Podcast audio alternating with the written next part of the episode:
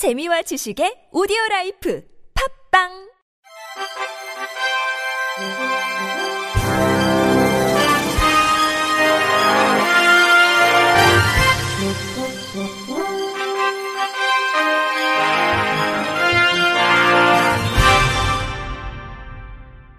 청취자 여러분 안녕하십니까? 6월 7일 화요일 KBS 뉴스입니다.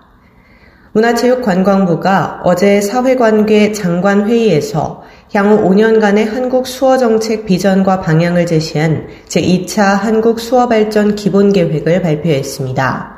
농인 등을 위한 한국 수어교육원과 한국 수어 교원 양성을 위한 교육기관을 각각 17개소로 확대하고 전문성과 교육 경력을 갖춘 1급 교원을 양성하기 위해 2급에서 1급 승급을 위한 교육과정과 지침을 마련하는 등 한국 수어 교원 자격 제도를 보완합니다. 공공수어 통역 시 필요한 통역 표준 지침을 개발하고 농인으로 구성된 수어 통역 모니터링단을 운영하는 등 한국 수어 통역 품질에 관한 환류 체계를 마련할 예정입니다. 공공 영역에서의 한국 수어 통역 지원 범위를 정부 발표에서 공공기관, 문화예술기관 발표로 확대하고 지원 횟수도 연 440회에서 연 2000회 이상으로 늘립니다. 또 박물관과 미술관 등의 전시 정보와 K 영화에 대한 한국 수어 통역 영상을 제작 지원해 농인들이 자유롭게 문화를 누릴 수 있는 환경을 조성할 예정입니다. 이번 기본 계획에서는 한국 수어 방송의 품질을 높이기 위해 장애인 방송 품질 평가 체계를 마련하는 한편 농인들의 미디어 접근성을 높이기 위해 미디어 음성을 한국 수어로 변환해 제공하는 인공지능 기술을 개발 제공할 방침입니다.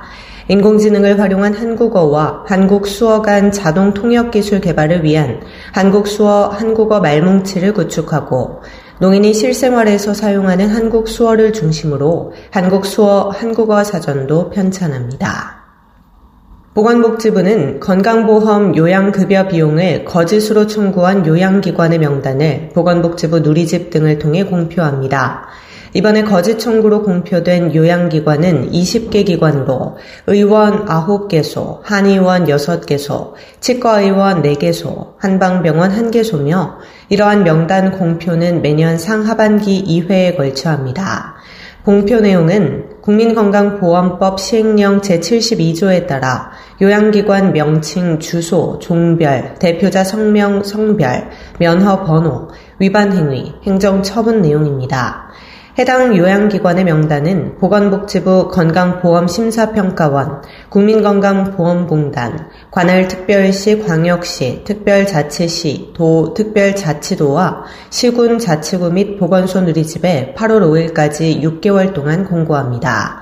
공표 대상 요양기관은 국민건강보험법 제100조에 따라 요양급여 비용을 거짓 청구해 행정처분을 받은 기관 중 거짓 청구 금액이 1,500만 원 이상이거나 요양 급여 비용 총액 대비 거짓 청구 금액의 비율이 20% 이상인 기관을 대상으로 건강보험 공표심의위원회를 심의를 거쳐 결정됩니다.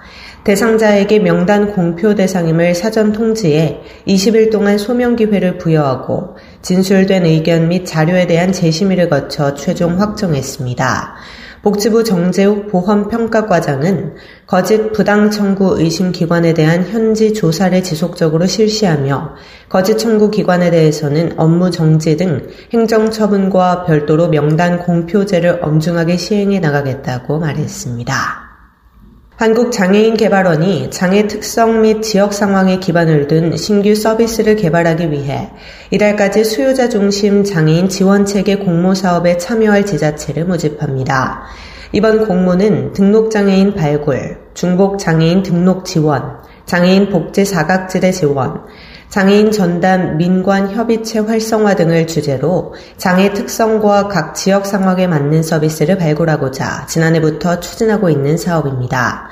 신청 자격은 전국 지자체 시군구이며 개발원 누리집 공지사항에서 신청서를 내려받아 오는 28일 오후 6시까지 전자우편으로 제출하면 됩니다. 개발원은 사업 계획의 타당성과 실현 가능성, 예산의 적절성 등을 평가해 총 8개 시군구를 선정해 각 1,500만 원의 사업비를 지원할 예정입니다. 선정된 지자체는 4월부터 9월까지 총 6개월간 사업을 수행하고 10월에는 각 공모 사업에 대한 성과 평가를 통해 총 3개 우수 지자체를 선정해 보건복지부 장관상을 수여할 예정입니다. 한편 사업 첫 해인 지난해에는 청주시가 청주시 수어통역센터와 함께 진행한 시청각 장애인 발굴 및 적응 지원 사업 등 총 7개 지자체의 사업이 진행된 바 있습니다. 경기도 장애인 복지종합지원센터가 오는 28일 오후 2시 유튜브를 통해 제1차 누림 컨퍼런스를 개최합니다. 이번 컨퍼런스는 누림하우스 운영 사례 발표를 주제로 지난해 누림하우스 사례집 발간에 따라 경기도 장애인 자립생활주택 개인별 지원 사례를 공유하고 논의합니다. 컨퍼런스에는 누림하우스 입주인, 담당자 및 학계, 현장 전문가들이 참석해 주거 지원 서비스의 발전과 성장을 위한 방향에 대해 토론할 예정입니다. 발표는 누림센터 김나린 팀장이 장애인 주거지원 서비스의 의의와 이론적 배경, 정은지 담당이 시간적 변화에 따른 서비스 지원의 흐름을 주제로 진행하고 누림하우스 입주인인 장정주 씨의 소감도 함께 소개될 예정입니다. 이어 누림센터 이정주 센터장을 좌장으로 인천대학교 전지혜 교수, 사회복지법인 한사랑 김정화 한 사무국장, 경기장애인 부모연대 김미범 회장, 누림센터 서동훈 사무국장의 토론이 진행될 예정입니다. 컨퍼런스 신청 및 참가 확인서 발급뿐만 아니라 장애인 복지 서비스와 관련된 문의는 누림센터 또는 누리집으로 하면 됩니다. 함께하는 장애인 교원 노동조합 서울지부가 조희연 서울시 교육감에게 장애인 교원의 정당한 편의 제공을 촉구하기 위해 정책연구 제안서 및 면담 요구 공문을 발송했다고 밝혔습니다. 장교조 서울지부는 서울시교육청 소속 장애인 교원들은 의사소통 지원 전무, 지원 인력 제도의 불안정성 등의 문제를 제기하며 개선을 요구한 바 있으나 교육청이 이를 방치해왔다며 더 이상 장애인 교원들의 열악한 근무 여건을 방관하지 않고 교육감부터 나서기를 촉구한다며 면담 요구 배경을 밝혔습니다. 조 교육감과의 면담 요구 8대 안건은 청각 장애인 교원 수어 통역 및 문자 통역 등 의사소통 지원, 2023학년도 장애인 교원 업무 지원 인력 예산 증액 편성, 장애인 교원 장애 유형별 지원 인력 모델 개발 정책 연구 실시 등입니다. 특히 청각 장애인 교원 대상 의사소통 지원은 현재 전무한 상태로 청각 장애인 교원은 학교 현장에서 학생을 지도하고 교직원 회의에 참여하는 것조차 쉽지 않다고 지속적으로 호소하고 있는 실정입니다. 편도환 장교조 서울지부장은 서울시교육청의 외면 으로 열악한 근무 환경 속에서 신음해온 장애인 교원들이 이제 교육청의 목소리를 내기 시작했다며 서울지부가 의사소통 지원 및 지원 인력제도 정책 연구를 위한 제안서까지 작성해 교육청에 정책 제안하기까지 했다고 강조했습니다.